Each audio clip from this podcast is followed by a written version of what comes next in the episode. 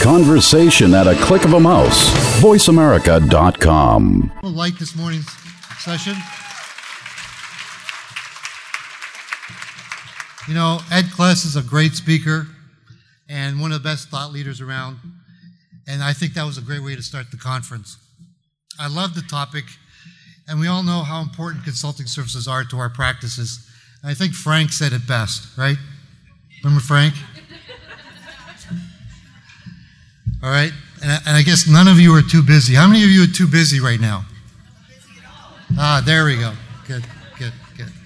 All right. I, I also want to mention uh, Jamie Lynn, Jamie Jamie Ray. Thank you, thank you, Dan, Is not here with us, but thanks to Voice America live broadcasting our site, all of the events, she feels like she's right here and she's tweeting it, and it's making the, our members that can't be here feeling part of the group. So that is fantastic. Jamie's in Prince George. Hi, So Prince George, hi to all of you there.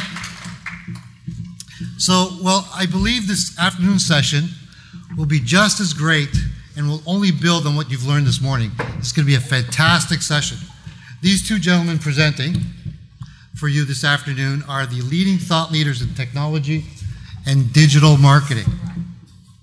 Brian Tritt is a lead communications expert for Intuit Canada for their accounting, QuickBooks, and profile software. He comes from a strong background in social media and has managed some of the world's biggest social media accounts, which include Ford Motor Company, Starbucks, Oreo, and of course, Justin Trudeau's Liberal Leadership Campaign. You see how well that happened? How that happened. he is a sought out leader, speaker, and has spoken at the Canadian Technology Show and has always been a fan favorite at our conference. Okay, let me see if I can pronounce this right. Leonardo Dumalo. Uh, didn't make it, sorry. I've been practicing it for like 10 minutes. I still got. Leandro. Leandro, Leandro, yeah. Leandro Dumalo is a senior manager of digital strategy for Intuit Canada, who is a regular speaker at TED Talks. How many people know TED Talks? Great, great program. And has been revolutionizing how Intuit reaches their customers. He has worked for industry leaders such as TurboTax, Hewlett Packard, and Workopolis in developing and optimizing their search engine op- optimization and pay-per-click systems. And he also loves teaching boxing to youth in his spare time. Tough guy. well, the Firm of the Future Digital Toolbox is a great program, and I want to thank Intuit for doing this for us tonight because we are all familiar and, uh, and aware of how important technology is impacting industry and profession. IPBC has always been on the forefront of these challenges. We have brought you value pricing and how important that is to your practice in this new era. A great compliment to what a firm of the future will need to have at their disposal. Brian and Leonardo, did I get it right? Sorry. Leandro. Leandro. Leandro. Brian and Leandro. There you go. We'll get up to speed. We'll get you up to speed on the fundamentals, the terminology, and how you can use this, these digital tools to build and expand your reach. These two gentlemen are the world experts in their field, and having them share their key insights and new age digital on the new age digital toolbox will be a real treat. So please give Brian and Le- Leandro a big warm of applause. Thank you. Thanks, really. Appreciate it. Guys, thanks very much for having us today. Really want to uh, just give a shout out to the IPBC. Thank you so much. This is our first year as a platinum sponsor of this event. You guys, by the way, and I'm not just pandering to you guys, are our favorite show, in part because we know that the bookkeepers know how to party. So, before we get started, I just wanted to tell you a little bit about myself. Then Leandro is going to tell you about himself, um, and uh, we'll take it from there. So, for those of you that don't know me, I made the mistake earlier on in life of becoming a lawyer. Um, I'm a recovering lawyer today.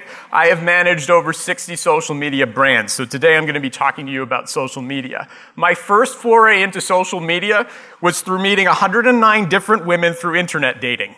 This took place between roughly 2004 2012. It was actually more women than you'd think um, because I was in long term relationships in between.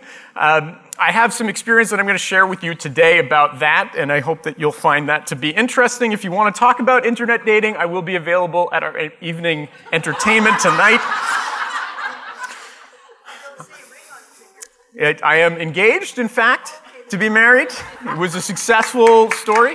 Um, and I'll toss it over to Leandro to tell you about himself. So, Leanne plus Dro, Leandro. I have about uh, 13 years experience uh, doing digital marketing.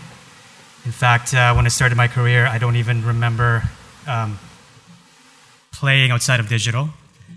So I've uh, held many roles, um, from design to project management to uh, digital strategy in those 13 years. And I'm also an innovation catalyst at Intuit.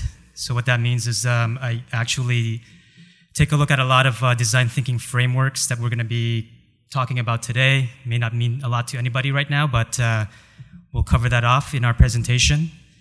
And as mentioned earlier, um, one of my main passions actually is uh, boxing. It's uh, my life-giving force. I still uh, get in the ring once in a while, lace them up with amateurs and pros. Not as much as I, I, I used to, but uh, it's still a, a good uh, stress reliever. Thank you. So before we go on to the crux of, uh, of our presentation, the reason you guys are here, a little bit on housekeeping for you. Um, Leandro, if you want to move on to the next slide. Um, so, for those of you who are joining us this evening, we are headed to the UBC Boathouse. Um, it will be a night of entertainment, fun. We have a two time Canadian Idol participant providing the musical entertainment. I forget his name. Um, but he's awesome, I'm told. Uh, we also are going to have uh, some uh, drinking, dancing. You're going to be indoors and outdoors, so wear some layers if you are coming. Um, and please, uh, if, if you have any more questions, approach Rachel Clark. Rachel, are you in the room? Anyway, over to this table over here with the gentleman raising his arm. That's Bogdan. Um, these folks will be able to help you to answer your questions about this evening's entertainment. And a big thank you to the sponsors for that evening, our app ecosystem partners. All of these folks are here at the show. Please go say hello to them tomorrow. Move on. Uh, I would also like to make a plug for our show Thrive.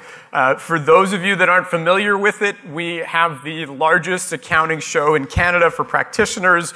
It's very inclusive of bookkeepers. In fact, the IPBC has their own stream of breakouts this year. So uh, if you like the IPBC um, Ignite show, I would invite you to attend Thrive as well. There's a discount code that you guys can get. It's exclusive to the IPBC. Please come by our booth tomorrow if you want more information. Enough about the housekeeping. If you I wanted to first of all tell you a little bit about who we are uh, as an organization. So, for those of you who have heard this before, I apologize, uh, but I'm going to say it again anyways. Intuit was founded on Scott Cook's kitchen table somewhere in Northern California. For those of you that have actually seen this, this, um, uh, this table in person, it sits in our headquarters in Mountain View today. Uh, the, what happened was Scott was watching his wife perform some bookkeeping exercises of, of, of her own, trying to keep her own books, um, and decided that there had to be a better way. So since then, we've kept the same mission statement, which is to improve our customers' lives so profoundly that they can't imagine going back to the way that it was. How many of you remember Quicken? Okay. How many of you still use Quicken? That's good. The Quicken was divested recently from us, um, but Quicken was really the first product that we brought to market. Now, what was interesting about Quicken is we quickly realized that although it was intended for personal use, bookkeepers and accountants started using it as a hack to keep track of what was going on in their customers' businesses. And that's how QuickBooks was born. We decided that we were going to take that to the next level uh, and actually have a product that was designed for someone to keep track of their business's expenses. We learned that through something that we've now called Follow Me Homes. And I'm telling you a little bit about this because I want you guys to understand how we approach our own marketing so that you guys can potentially take some of these ideas. This is an idea that's been written about in the Harvard Business Review and Ford Magazine. uh, Forbes magazine, excuse me. But the idea is just that we follow our customers home. Are there, is there anyone in the room that has been followed home by one of us? Okay, so there's a few of you. It's not creepy, I promise. But what it is, is that by following you home and seeing the way that you use our products and the way that you interact with us, we end up learning quite a bit. We also at Intuit approach everything through the lens of a startup mentality. We call ourselves a 30 year old startup. It's maybe a little bit of an exaggeration considering we have $5 billion of revenue. Uh, but we approach this in a way that, that is unique to a company of our size. For us, although we do need to make money in order to please our shareholders, we approach things more from the lens of having to learn about our customers. So everything that we do is framed within this framework. We are trying to learn about our customers. It's the only currency that matters at the end of the day. So we set things up with a goal, a hypothesis. We decide what it is that we're assuming about our customers, and then we run an experiment, see what the results are, and iterate on it. That's how we run our marketing, that's how we run our product. So let's talk a little bit about why we're here. How many of you have seen this slide before or variation thereof? Okay, so there are some new people. The firm of the future, there are three pillars to it. We've recognized that we are at a new point in time when it comes to bookkeeping, when it comes to accounting. There's a shift in the paradigm. We're seeing some firms are absolutely thriving. They're taking on dozens of clients a week, and others are stagnating. Some of them are even losing clients. The reason being that with cloud being such a powerful tool, some accountants and bookkeepers are taking advantage of it. They're seeing a lot of results, and the market is very, very hot right now for cloud accounting and cloud bookkeeping. We also believe strongly that unless you are thought to be a trusted advisor by your customers, you will not survive into the next era of bookkeeping. We've already started to see signals of this. And lastly, the firm of the future, those firms that are thriving in today's economy, are all growing their practice. So they're actively growing their practice. They're not just growing their practice through the means that we've traditionally done. We'll talk about that later of word of mouth.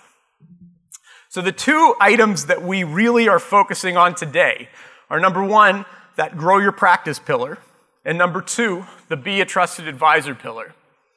So grow your practice. We're going to be talking about the digital marketing tools that you need. We're going to be talking about the social media tools that you need in order to be that trusted advisor as well as how you can grow your practice. Are you guys all excited? Are you with me? okay, good. Because I'm excited. But before we talk about that, there's a topic that I have to tackle with you guys, which is what is growth? Because we know that everybody here wants to grow in some way, shape, or form, but probably you all have different ideas of what that means. In my experience, growth can refer to a few things. The first one is some of you want more clients. Some of you have enough clients already and you're like, forget it. If you give me one more client, I'm going to throw myself out a window.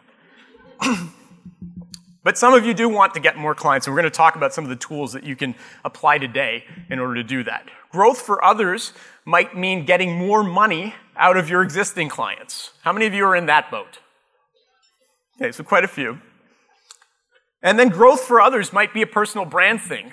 How many of you like to speak at engagements like this one? So some of you do. For those of you who are interested in that sort of thing, we're going to talk a little bit about how you can grow that sort of a brand as well. Regardless, everybody in this room should probably be interested in growing their practice today in some way, shape, or form, or else you're at the wrong conference.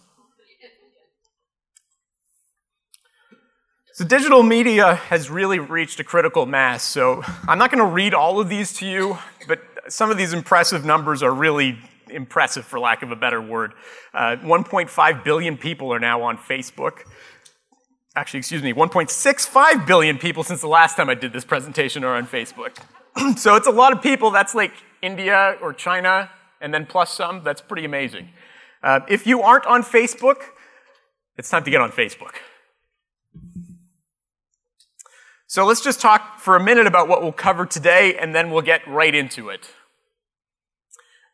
Our roadmap is as follows. We know that in order for you to grow your practice And as a sidebar, in order for you to become a trusted advisor to your customers, at least uh, to a greater extent than you are today, because many of you are already trusted advisors to your clients, you need to know his or her problem. You need to know your customer. You need to know where they hang out, at least digitally. You need to know which platforms they hang out on. And lastly, you need to be able to build your brand in a way that will resonate with your target demographic, and we'll talk about that in practical terms. So I'm going to hand it over to Leandro to take you through some of the basics in digital marketing and talk us through a case study. So I actually love this quote uh, by Seth Godin. You know, marketing is no longer about the uh, stuff you make, but it's about the stories you tell. So at Intuit, uh, we're really um, focused on narrowing in on our customer. We talk a lot about our unit of one. And what that means is that uh, when we go out there and when we have all of these touch points, when we're using search, when we're using social to find these customers or clients, we want to make sure that number one, we know them. And number two, we know what their problems are so that when we do decide to talk to them, we're able to communicate what our value propositions are. So as you can see here, this is how laser focused Intuit is. It's, this is a high level case study of um, how we run marketing and how we design marketing. So this is a um, fictional character, Alex. Alex is actually basically made up of years of data, interviews, surveys, um, follow me homes, aggregated into this one customer segment where we've actually profiled him as someone who's being 30, 38 years old, lives in West Vancouver. He has a pretty active social life. He runs a, su- a successful business. He loves what he does. He gets up every morning. He's always on the go. He can't wait to meet his first customers. Simply, simply loves what he does every day. He's also very digitally savvy. He's always on phone, his uh, mobile phone all the time. He's on all of the major social uh, network platforms. But we've actually noticed that as Alex grows his business, he now has a night job where he has to catch up on his bills, receipts and transactions, make a note of his taxes. And for him, he just wants to run his business. And his main question is that why can't his night job go away? So, for us to become Alex's business uh, FMS, we need to understand the experience at the heart of his business. And in order for us to do that, we need to understand what uh, problems he's facing. Oh, financial management software. Good question. So, Alex's problems from day one of being in business, accounting has been a major pain point for him. He's also unsure about, to, about how to do his uh, bookkeeping, and he needs uh, to invoice his customers, accept mobile payments. He needs managing uh, help with his cash flow. As mentioned, his passion is his business. He needs a solution that is easy to use and will help him make uh, decisions in real time. He also needs to be able to check his uh, receivables and manage his finances. So again, he can just spend more time doing what he loves most, which is growing his business and less time in bookkeeping or managing his finances. So, because we know this about Alex, we form hypotheses about how to interact with Alex without just pushing our service or our product. So, we've actually gone from, hey, Alex, buy QuickBooks into understanding his actual struggle that he faces on a daily basis. So, we moved from a transactional conversation with Alex, and we're actually trying to build relationships with him instead. And how do we do that? We need to reach out to Alex, places where he's hanging out. As mentioned before, he's pretty active online. When he has a question, he would probably use Google search to find out the answer. He's active on a lot of the social platforms such as LinkedIn, YouTube, Facebook, and sometimes actually, Alex actually likes to get information through his email. So here's a couple of examples of those different platforms that we just talked about. Let's begin with the search. What we try to do is that whenever or, or wherever Alex searches for information, we want to make sure that we're there to answer his question. If you really think about it, search is such a powerful tool. It's not just about awareness. When someone is actually going into Google, typing in a question, or they're looking for an information, that means they're engaged already. So either they're looking for the best accounting software, the best invoicing solution that um, would be perfect for them, they're actually engaged already. And the beauty about search is that we can be there top of mind at the right point and at the right time, which is at that point of need. Here's a quick example of uh, a couple of uh, QuickBooks uh, results through search. Again, we're occupying the top spots, which is pretty much the prime real estate on a search result page. As mentioned before, Alex is also a mobile user. So when he does have a question, what he usually does is he takes his phone out and he looks for information. Again, because we know that Alex is digitally savvy, we need to be present where he is. And as a mobile first user, we need to show up in his favorite platform. As you can see here, it's a variation of a, of a different uh, mobile ad where you actually have um, a, a click to call, uh, call to action within the advertising so that in the uh, um, instance that uh, Alex does not want to use his mobile phone to take a look at information, he can actually just click on the ad to call our sales, uh, sales line. So Alex doesn't uh, just use search and he doesn't just hang out online to run his business. A lot of times, actually, Alex uh, uses the internet to relax, to entertain himself he may go to CNN.com to catch up on news. Uh, he may go to go on YouTube to uh, watch replay of uh, uh, game last week. And because we have data on Alex and we've actually mapped out uh, certain demographics around him, we can actually show up in these platforms where Alex is hanging out with display advertising, such as you see here that talks about a lot of the customer benefits that a person like Alex with a small business can have uh, with Intuit. As mentioned earlier, when Alex is hanging out on YouTube, we can reach out to him. Um, an interesting fact, actually, is that YouTube is the second largest search engine in the world. A lot of people are using YouTube for entertainment, but it's also a very good platform to reach out to your audiences. It does have a lot of the, uh, the data and the targeting needed for us to pinpoint if Alex is within this platform or not. If Alex is looking for a local service, we can target him via his location.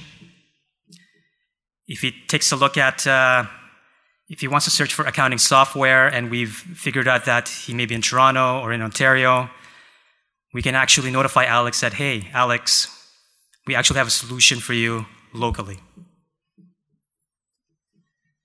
So, what are the channels you should care about?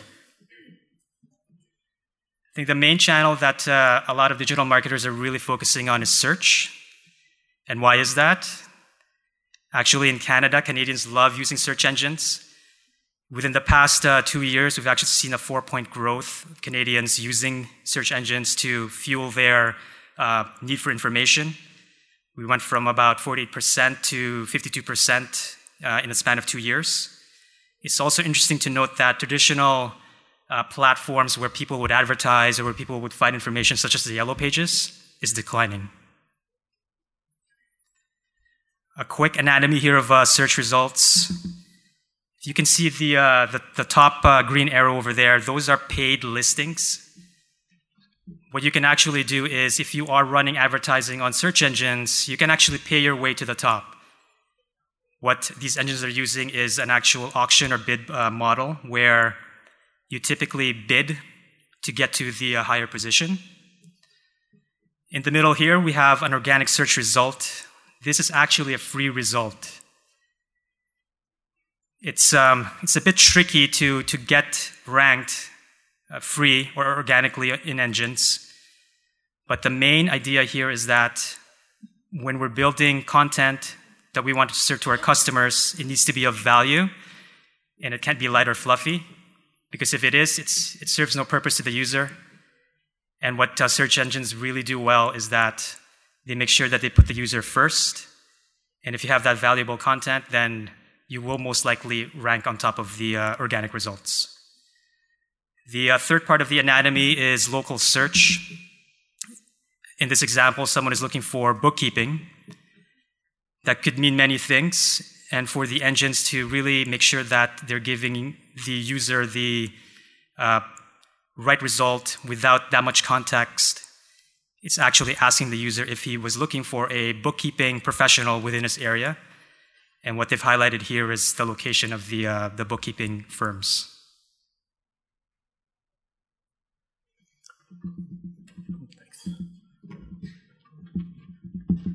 So, guys, at this point of the presentation, I realized that I neglected to mention something. Normally, it would be considered rude for you to pull out your phones um, and to type away on them. But for the purpose of our presentation, because social media features so highly, I encourage you guys to pull out your phones and tweet about my presentation.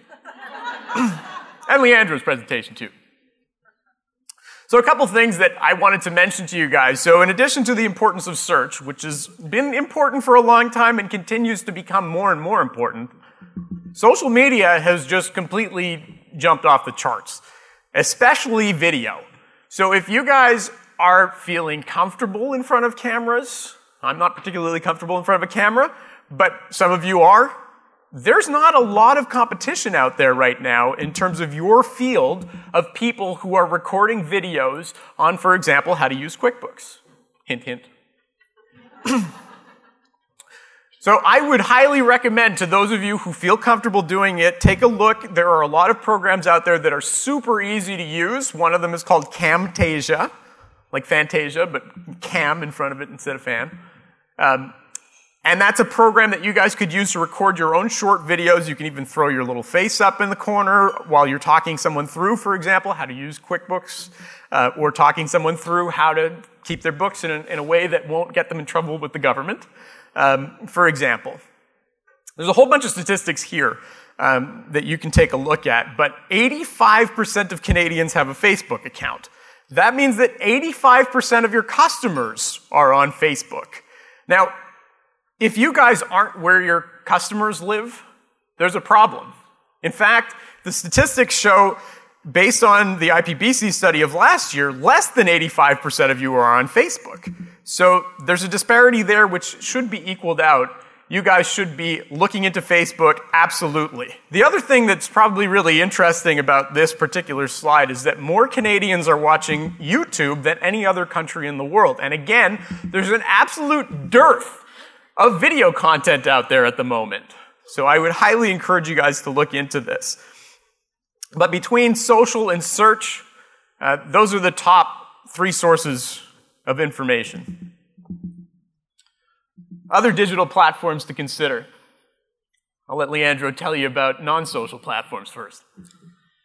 Yeah, going back to uh, search uh, again, we will take a look at how to rank uh, highly on search engines without paying for it. If you guys remembered earlier, we had organic listings in search engines, so those are actually free. What uh, we need to take a look at is, again, going back to that unit of one customer and putting them ahead of our needs is what makes good SEO. I always tell people that uh, whatever's good for the customer is good for search engines. So an example here is if I was actually looking for inheritance tax credit or student tax deductions. As you can see here highlighted in yellow, we have a couple of listings coming in from TurboTax, which provides a lot of really rich information. It's not talking about product, it's not selling anything to you.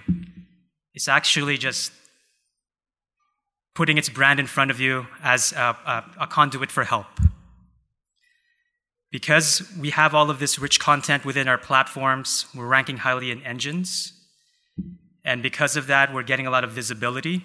So if you take a look at the amount of searches that are happening, let's say in tax season, how valuable would it be for your brand to be up there again at that uh, at the right moment, at the right time, at that time of need when someone is actually searching for information about something that they need to figure out. It's pretty valuable, right? So that's the power of search engines, the power to build valuable content.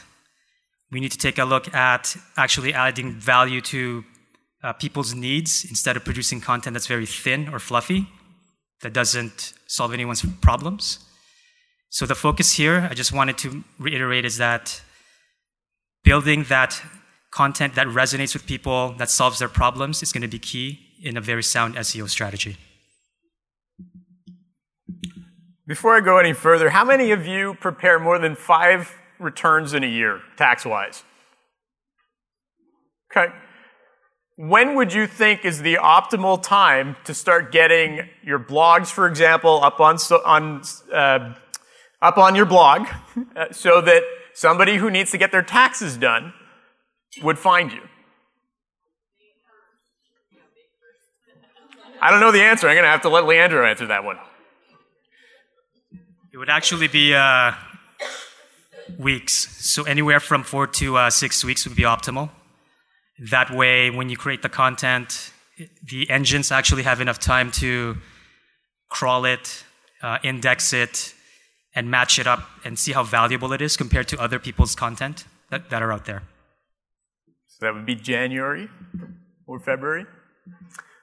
Let me tell you a little bit about social media. So this is from the IPBC study last year. Um,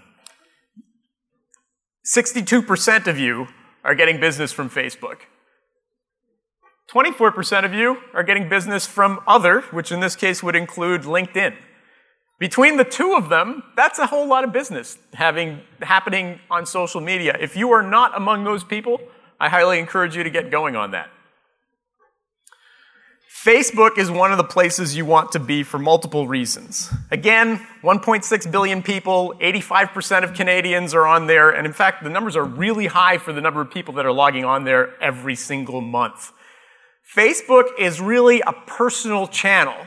It's a place where you go to go take a look at pictures of your friends, to go catch up with your high school friends and take a look to see how old and fat they got. It's becoming also a great place for people to network with one another. Um, I saw Rachel Fish is at the room. She's at the back. Rachel, would you wave hello? Jenny Moore, I saw you also somewhere. No, there you are. These are two people who started Facebook groups that have become absolutely thriving locations for people to exchange information with one another. Virtually, in spite of the fact that these people live across the country, they are interacting with one another on there in ways that I never thought would happen. People are exchanging information about how to use QuickBooks, about how to deal with tough clients, et cetera, et cetera. It's an awesome resource if any of you are not already there, I highly recommend that you look into it. In terms of advertising, it's also a very powerful destination. Leandro, let me know if, if I miss anything here. But there are at least 10 different calls to action that you can put into a Facebook ad. They can vary from anything from just plain old engagement, I want someone to like, share, or comment on my post, to something that is driving website traffic to something that could end up resulting in specific lead generation. So if these are things that interest you, Facebook is a great venue for that. You can also target people based on where they are. If, for example, you don't like it when your customers are on their mobile phone all the time, I'm sure that many of you do like that, but if you didn't, you could target people who were only on your desktop computer, for example. If you only want people who are on the go all the time, because those people happen to make very good QBO customers, um, then you could target people who are only on their mobile. It's really quite neat. On top of that, you can use custom audiences. So your email, for example. How many of you have an email list? So did you guys know that you could upload that email list to Facebook and do what's called remarketing to them? So in other words, you could send them an email, you could send them a phone call, you could also have ads appear on their Facebook timeline. Now, I know this is getting really creepy, but trust me, if there's one thing I learned about internet dating, it's that you can see someone in multiple locations over a short period of time, and suddenly it feels like you're best friends. So, for example, if you guys are seeing me now for the first time, then we hang out tonight at the boathouse, and then after that, you see me again tomorrow at our booth, we're going to feel like we're best friends already, in spite of the fact that you and I probably haven't spent much time together. Well, the fact of the matter is the same thing applies to social media. If you get an email from me, if you see my tweet, then you see me on Facebook, then you see a Facebook ad, then you see another email from me, it's like, oh my God, this guy is everywhere. He's got to know what he's talking about. So there is a relationship between trust and the number of times that you've seen someone and interacted with them. We'll talk about that later. Twitter is a much more public facing venue. And in some ways, there's a much better opportunity for you to engage with an audience of strangers on Twitter because everything on Twitter, unless you've set your settings to a different uh, setting, everything on there is public. So you can find somebody who has a shared interest with you and start engaging with them right away. It's also a very social platform. I see Marnie is in the audience. She's right over here. Marnie is like the social butterfly of Twitter. She's amazing at it. If you guys are looking for uh, someone to, to mimic, I would uh, suggest you check out Marnie's Twitter handle. Marnie, what's your Twitter handle? Marnie Stretch. At Marnie Stretch. I grabbed it. There you go. Twitter also has its own unique set of ads, but they're limited in scope. You can promote a tweet a tweet is the thing that you put up on Twitter, by the way, for those of you that don't know. You can promote your account so that you can get more followers, or you can promote a trend. Promoting a trend is probably a little bit too advanced for the folks in the room. If you think it would be of interest to you, come and see me tomorrow at our booth. I'd be happy to talk you through it. But what you are able to do is a number of different call to actions which might be interesting to you. So, for example, you can drive website traffic by asking people to click on a particular button you can have people fill out forms so that they have a proper lead that you can then follow up on them with. Or you can promote sales and giveaways. Not that you guys should have a lot of sales. Talk to Ron Baker about that. But if you do, this would be a way for you to broadcast that. You can also remarket to people on any of these websites, by the way. So if you have that email list, again, you can upload it to Twitter. Guess what? They're going to see an ad from you on Facebook. They're going to see an ad from you on Twitter. They're going to think you guys are everywhere. It's fantastic. LinkedIn has a lot of the same capabilities from an advertisement perspective. We've found typically at least I've found historically, I don't get a lot of great value out of advertising on there. But LinkedIn is a fantastic venue for you to learn about what people are interested in. There are sales tools. If you, you will actually have to reach out to LinkedIn directly to take a look at them that will allow you to have greater access to things like geographic location and industry. So if you were to deep dive on a particular type of client, if you really wanted to reach that niche, there are additional tools available from LinkedIn directly if you go to their website, you can find an address where you can ask about those sorts of things. They're not cheap, just to warn you. This is what LinkedIn advertising looks like. You have two choices. You can either have a sponsored update, they're called, which means that's your timeline basically. That's that kind of a post. Or you can put a text ad, which you can see on the right hand rail here. There's a whole bunch of different targeting options there as well. You can target by things like geography, profession, et cetera, et cetera. So it's a, it's a really neat tool as long as you can afford the high price that goes along with it. Leandro, did I miss anything about uh, advertising on those channels? Yeah, actually, um, on the remarketing portion, you don't need to just upload um, your email addresses to these platforms. You can actually add a pixel on your webpage. So what happens is that when you when they go visit your website and they take a look at your information and they're still shopping around, when they log in into Facebook, LinkedIn, Twitter, you can actually retarget them that way. I don't know if you guys have seen, uh, have gone to, um, let's say, a, tra- a, travel website. You were taking a look at uh, cheap flight to Mexico. You land on Travelocity or Expedia. You take a look at the, the results. You're still shopping around. And then the moment you log into uh, Facebook, there's, there's an ad there with a 10% discount, right? So just wanted to add that, Brian. That's a good point. YouTube, I've mentioned this again. Our CEO likes to say repetition doesn't ruin the prayer, so I'm going to say it one more time. There are not a lot of people who are recording videos on YouTube in your profession. This is a real opportunity for you to get out there. On top of just your general organic, organic, by the way, is the opposite of paid. So that means you're not paying for people's eyeballs. Organic means that you're actually getting things out there uh, through means of, of people finding you the way that you intended them to find you. Um, but it acts as a central repository for all of your all of your videos. Um, I've seen some of you put up great video content. on, on YouTube, people in this room. Um, there should be a lot more of it, frankly, though. From an advertising perspective, there's also a great capacity within YouTube to advertise.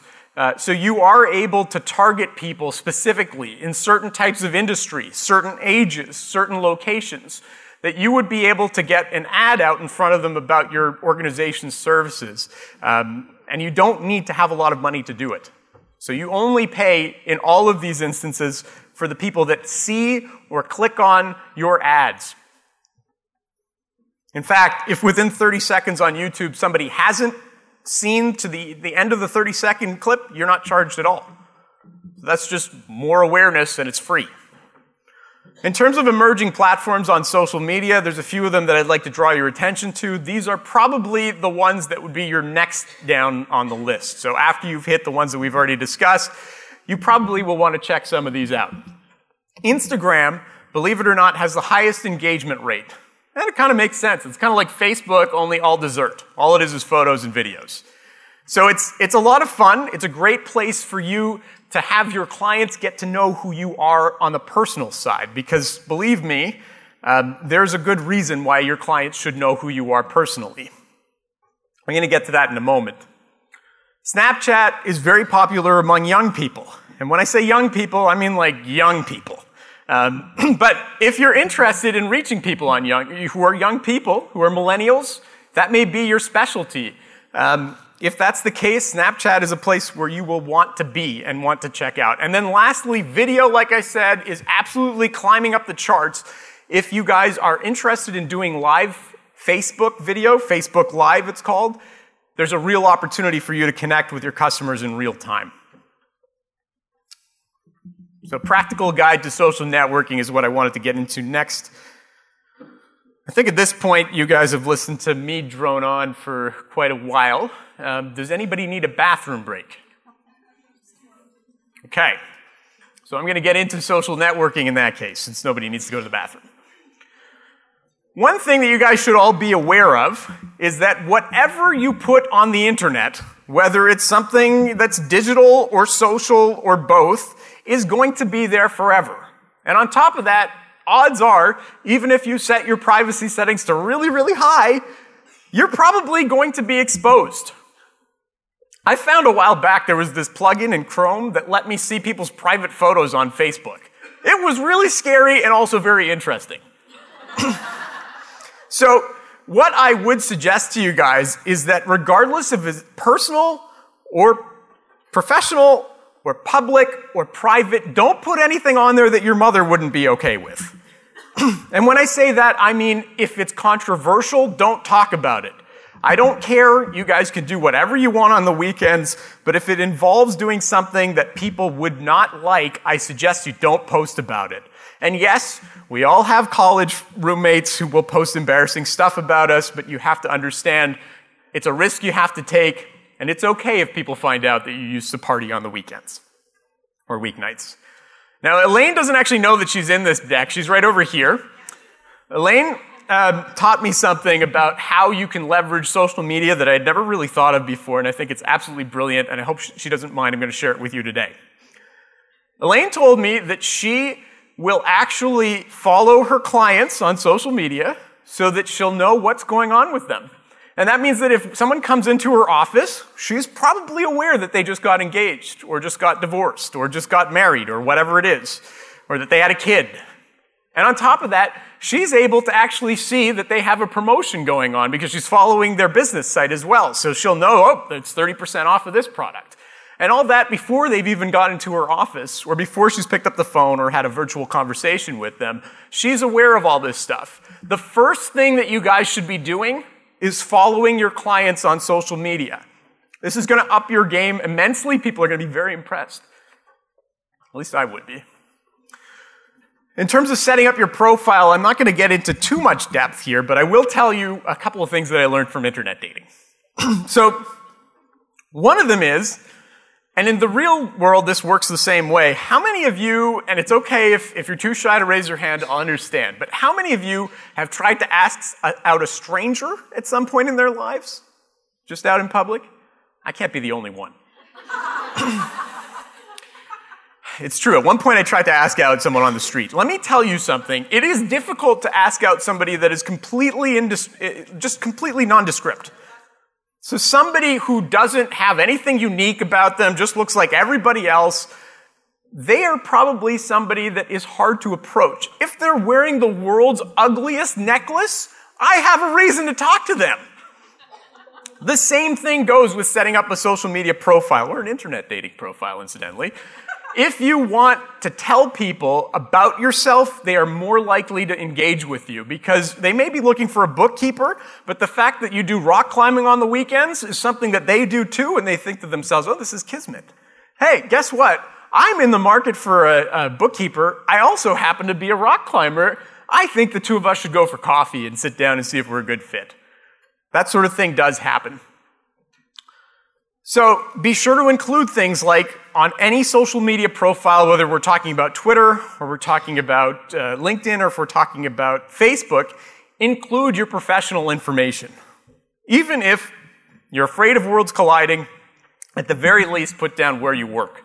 Because you never know, somebody in your network probably needs your services, and they may not even know what you do for a living. Use a professional headshot if you can, pretty much the same thing across every single site, or put a photo of something that is recognizably you. Now, some of us have stalkers. I understand you don't want to put your actual face on online. If you cannot, for some reason, put your real face on your social media, my recommendation to you is get, a, uh, get somebody to draw a picture of you and put it up instead. And at the very least, you should put something up on your social media sites that's interesting. If it's not interesting, you're less likely to get engagement. People really react to photos, they don't react to words. Remember that. People won't even read whatever you write. In terms of your biography, make sure you describe your role. If you're not the president, if it's not you're, you're not the owner, make sure that you describe what it is that you do and tell people, for goodness sake, about your passion or your interest, unless it's something really embarrassing. Lastly, for LinkedIn specifically, it is very important that you fill out your profile completely. Because if you don't, you are losing out on SEO on LinkedIn. And I'm sure Leandro could tell you something about that. This, by the way, Scott Zandbergen is sitting over there. Uh, he's our um, profile marketing lead, as well as our accounting marketing lead. He'll be talking tomorrow morning very early. I'm going to go into building your brand. Yes, go ahead. Thank you for that. Yes, it's a great point. She was saying that she likes to check into her, her clients' businesses and see what's going on, what sort of services they offer that might be able to match up to theirs. Did I get that right? Oh, I see. So she'll actually check in. There's an option to check in. You can tell people you were in X location on Facebook. She will do that when she's at her client's offices. So, in terms of building your brand, um, Leandro, would you like to take this one? Okay. I'm getting tired of hearing my own voice. So, many of us, when we approach social media, especially, but brand building in general, think to ourselves, I really want to advertise. But if you want to advertise, you are probably doomed to failure. So, what's the difference between advertisement and content? And that's really the crux of what it is that we're going to get into today. Advertising is when you say what you want to say. But that's not particularly useful to somebody who's not interested in what it is that you have to say. Content is what will help you to build your brand. Content is saying what it is that they actually want to hear. The only way that you can do that, like Leandro was saying earlier, is by knowing your customer inside and out. And I'm sure that many of you do know your customer inside and out, but we'll talk a little bit more about that. So before I get going on the next section of our presentation today, I wanted to check with you guys just to get sort of a gut check on where you guys are. How many of you know what SEO means? Very good. Search engine optimization. And how many of you know what a tweet is? Okay, okay, that's good. And how many of you know what remarketing is? Because that was a trick because I already told you what it is. Leandro, you, was there anything else that you wanted to know whether they knew? No? Good. I would like to know of you in the room, no judgment, how many of you have a Facebook account? Okay, almost everybody. How many of you have a Twitter account? Okay, almost everybody also. How many of you know what your Twitter handle is? Okay, that's getting, getting down to lower amounts here. Everybody here on LinkedIn? What about on Pinterest? Okay, a few of you. How many of you are on Instagram? The dessert of the social media world. And are any of you on Snapchat? Yep. Okay. So some pretty socially savvy people in the room. That's good to know. Does everybody here know what Google Places are? Okay, so a good number of you. I'm pretty impressed. So before we get into branding more specifically, a couple of the reasons why you want or you should want to brand yourself, I'm going to go through right here. So content helps to build trust, and I'm going to talk about that in a little bit more depth later on. But the crux of it is, the gist of it is, that if people see you often and they interact with you regularly, that essentially forms, and it may be in their minds and not in your minds, a long-term relationship of trust. Trust is what causes loyalty, and loyalty is what leads to advocates. So your word of mouth can be that much more effective, that much more efficient if you put out content that will help you to establish trust. Being a maven is another important one. So a maven is somebody that is known to be an expert in their field. We all have mavens in our lives, whether we acknowledge them or not. How many of you have a guy before you buy your computer that you run it past him? Because that's your maven. I have a guy. If, if I'm your guy, by the way, you're in big trouble computer wise. this is something that was identified by Gladwell, Malcolm Gladwell, who, by the way, going to be speaking at QuickBooks Connect. Um, how many of you have read his book, The Tipping Point? So, just a few of you. So, Malcolm Gladwell talks a lot about consumer behavior. That's his, his field of expertise, or at least one of them. Consumer behavior is the psychology behind purchase decisions, and it's something that you all should probably be aware of if you're going to be effective at both social media and content more generally. Lastly, the grandfather or the founding father, however you want to put it, of, of uh, this sort of study of consumer behavior, his name is Cialdini. He wrote a book called Influence, and he talks about the effect of being an authority. Basically, what being an authority means is if you walk around in a lab coat, people will show you their rashes. It's gross. You don't want to do that, but trust me, it happens. If you look the part and act the part, people will perceive you to be the part. So in your content, these are two crucial things that you want to establish. Number one, that you are a maven. If somebody comes to you and they say, what FMS should I use? The answer, of course, QuickBooks but you guys should be the ones to be perceived to be the experts.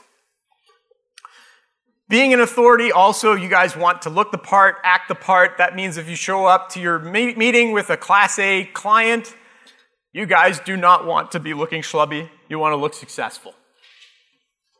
A couple of fringe benefits of building your brands. I can tell you, having worked for Ford, and I don't know why I put up a GM card here. But when I worked for Ford, just by virtue of having a high Klout score, Klout, by the way, a ranking of how influential you are online, we would give you a car just for the weekend. Go for a trip. Here's a Mustang. Enjoy. Networking obviously comes with its own benefits. You guys have probably all found clients from each other at some point or another. Career advancement for those of you that don't run your own business. And lastly, exposure. All great things for your business, all great things for you personally. But let's address some of the excuses. I realize some of you are not active on social. You're not building your brand today, and let's talk about some of the reasons why. One of the things that comes up often is, I'm about to retire. So why am I going to bother learning this whole new thing and investing a whole lot of money, especially when I'm as busy as I am? The answer is your social equity and your digital brand are sellable assets. And I think that if you guys were talking to yourselves, you would probably advise yourselves as such. So if you build it, it's worth more money. it's a worthwhile investment. The question of who has the time. I mean, I know you guys are literally right now in meetings with your clients. And I understand that. I'm a busy guy too, but the fact of the matter is, it's something that you need to make time for. So we'll talk about this later on in the conference, but you can learn about, for example, how you can save time by using some of the cloud technology that we have today. You can learn about some of the other ways that you'll be able to save more and more time this tax season, for example, using Profile. Enough about our products. But I will say that you, you are going to be saving more and more time, and as a result, you should be able to devote the time to building your business. I'm afraid of identity theft. This is another one that comes up from time to time. I had my identity stolen last week, in fact. Someone's opening up credit cards in my name and all over the country. It's, uh, it's not pleasant. Uh, but I can tell you that it's a risk that you have to take in today's environment. It's something that you just need to accept. Like internet banking or using Gmail or whatever it is, there is a risk that comes along with it, but the reward far outweighs the risk. And once you've accepted that fact, you can move on and starting to build your brand. I have nothing to say is another one that comes up occasionally. A lot of us are on Twitter, for example. We're scoping out what other people have to say. We're checking up on the news. Fact of the matter is, you may not feel like you have that much to say. The fact is, though, that your clients would beg to differ. Your clients think that when you tell them, for example, how they can save 30 bucks a month, they're going to be pretty happy with that kind of thing. That's something that you could absolutely share. And the last thing that I want to address today is the objection that I have a guy that does that for me. Whether that's someone internal or whether that's an agency that you've hired to do it for you, the fact of the matter is people today, consumers, are very, very sophisticated and they will smell out in an instant if you guys are not the ones that are interacting with them. In fact, I had one guy tell me once, and don't quote me on this, that paying someone to do your social media is like paying someone to sleep with your wife. I kind of agree. In terms of acceptable excuses, the only reasons that you guys should be dismissing yourself from participating in this kind of an activity. Number one, none of my clients use social media. This seems pretty unbelievable to me considering that 85% of Canadians are on Facebook. But getting past that for a moment, if you deal with only, for example, people in retirement homes in the Yukon where there's no internet, I will excuse you from having to build your brand. There you go. There's internet in the Yukon. I'm aware that there's internet in the Yukon, but if your clients don't have it and they live in a, in a part of the world where they have no internet, they have no desire to have it, they don't have cell phones, at that point you're excused. Somebody else raise their hand. Yes, uh, would, if you could just hold on for the microphone.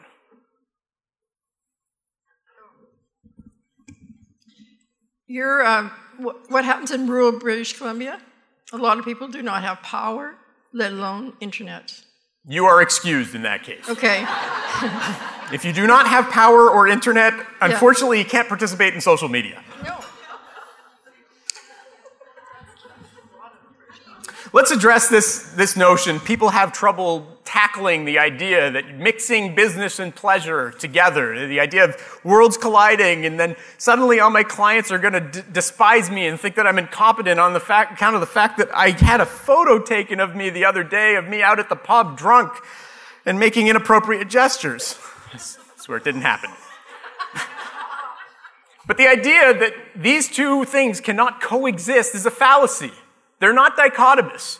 You can, at the same time, be a fun person who lets loose when they're not at work and be the world's best bookkeeper. There is nothing stopping you from being both of these things. Again, I would draw your attention back to the fact that there is no such thing as privacy on the internet.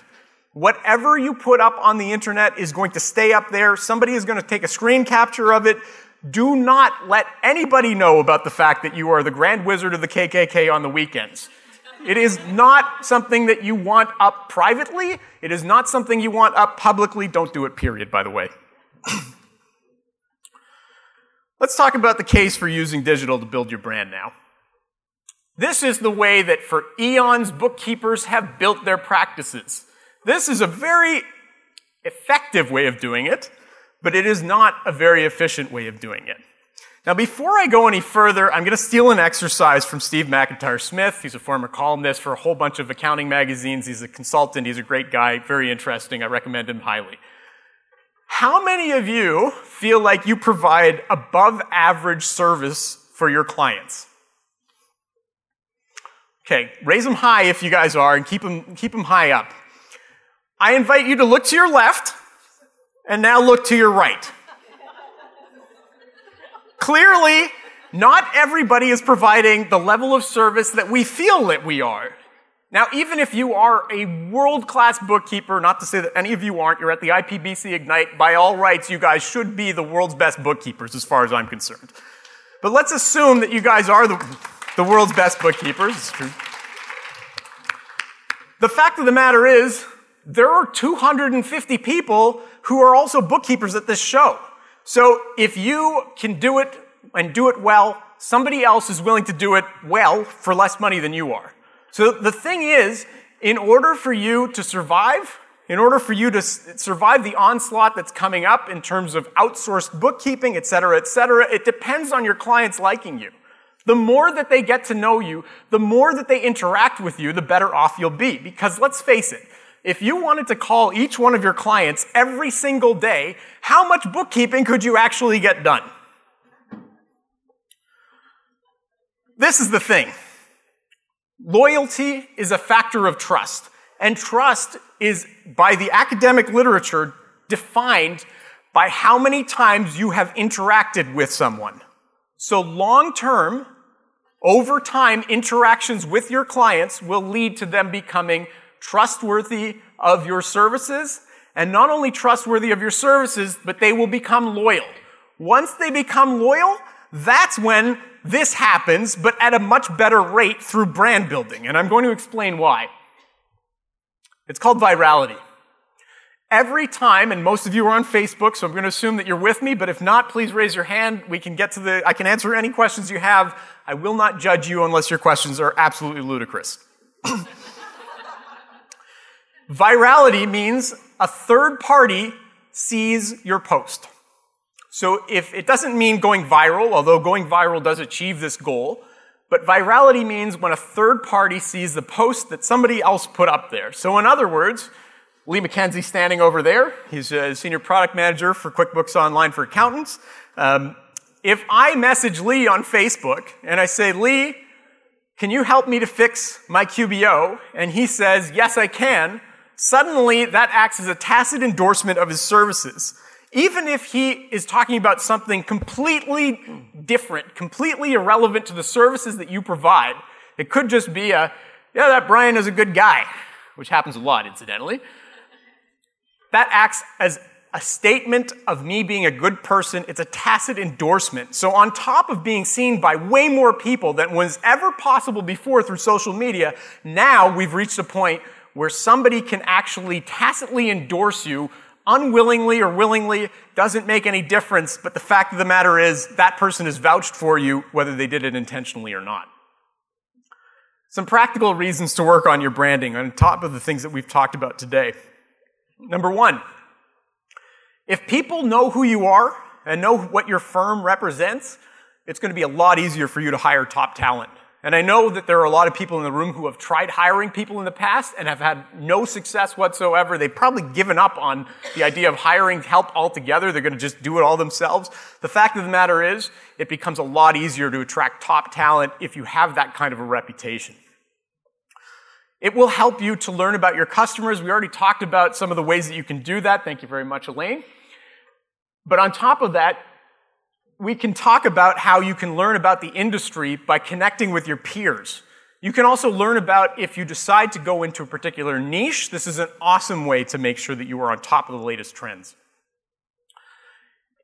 If any of you have a bad reputation, and it could happen, there are tools out there, I'm not going to get into them in this uh, particular talk, but if you guys have bad reviews on Yelp, for example, that's not going to help you. If you guys have bad reviews on Google reviews, on Google Maps, these things are things that could deter customers.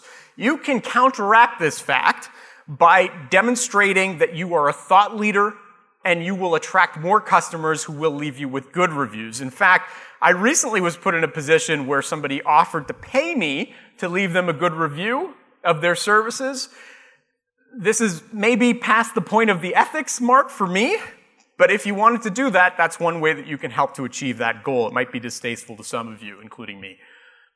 It can help you to acquire new customers, and by virtue of the fact that you are in front of your clients on a regular basis, it will help you to retain your customers as well. Lastly, it can increase the frequency of services from your customers. So the fact of the matter is, many of you probably have clients who you see quarterly or worse yet, yearly. If they're coming to you with a shoebox full of receipts, hopefully not you're using Receipt Bank or HubDoc, but if you are getting those people into your office with receipts on a quarterly basis, you are seeing them and probably only engaging with them once per quarter. That's not very often. It would be very easy for somebody to come in and say, hey, I can do it for a little bit less, and I'm awesome. But the fact of the matter is, if you guys are building your brand, you're out in front of people on a regular basis, you are probably going to counteract that from happening. Lastly, in terms of referrals, the frequency of referrals will increase. So before I go any further, again, I just want to make a plug for a whole bunch of different groups out there. Um, I know that 66% of you, roughly, are using QuickBooks and QuickBooks related products. About 30 something percent of you are using profile or an internet tax pre- uh, preparation software. There are all these groups out there on social media where you can be interacting with your peers. A lot of them are behind closed doors in case you're concerned that your clients are going to see you asking questions with other people. It is a great opportunity to network. Um, if you have an opportunity to stop by and say hello to Rachel or to say hello to Tamitha or any of the girls from, uh, or any of the, the, the, women, I should say, from QBO and Quinte, um, I encourage you to do so and join those groups because uh, they're here today. Lastly, let's, excuse me, not lastly, but next, let's talk a little bit about attaining your goals and setting professional brand guidelines.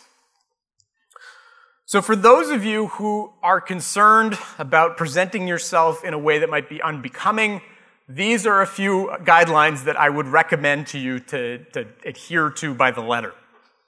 The first thing is, although it is tempting to do so, don't swear.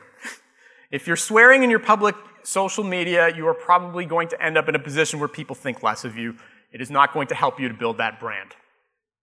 For photos, again, if you wouldn't want your mother or your grandmother to see it, don't post it.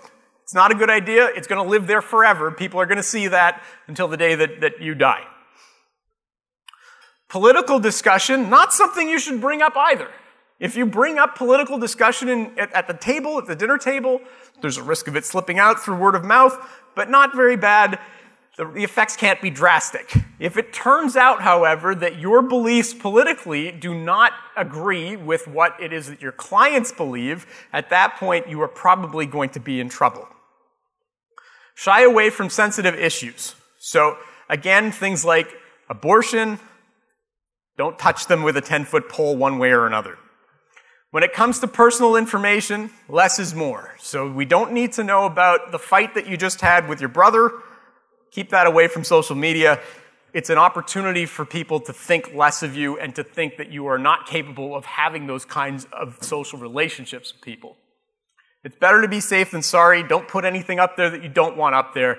If you're asking yourself if this could get you in trouble, it probably can, so stay away from it. And lastly, and this is an important one, don't drink and post.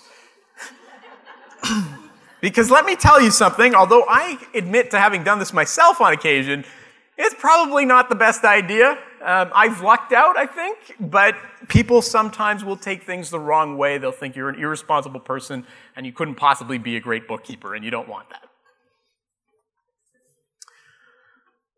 Niches are something that will probably come up over the course of of this conference, it's something that you guys should be thinking about if you're not already. This is an example of a, a niche accounting firm, uh, Tax Matters for Dentists. Can I ask, how many of you focus on a particular niche? So, a lot of you. The niche that you choose can help you not only to attract new clients, if you put out content speaking to that particular niche, in part because there's less competition, but also can help you to get speaking gigs if that's something that you're interested in, and can help you to pick up gigs as, as trainers as well, if that's something that you're interested in. And most bookkeepers, as I understand it, you guys love to teach people. I think that it's a great fit for you to be out there speaking about a particular niche. Hey, Brian, let me add uh, something to that. Actually, uh, some of you may be wondering that you know a lot of the strategies and a lot of the methods that we're presenting here is something that only big brands is going to be able to execute. Brian put up a really good point about niches. It's actually that's a very good um, competitive advantage. Let's say when you're uh, competing against someone who's bigger, who's got a lot more resources, has a lot more money. They may not be the expert in that niche area that uh, you're focusing in. So again, just uh, keep that top of mind and remember that in digital, content is king. If you guys are able to provide value to users, and if it's something that's very, very specialized that not a lot of people know about, that is um, priceless. And guys, we've hit 2:30, so there's a break built into the schedule at this point. Um, I understand they're going to be serving some snacks. Anyone, can anyone confirm that? If not, please don't uh, shoot the messenger. Um, so, guys, we're going to reconvene at 3 o'clock. Thank you very much, and we'll talk to you soon.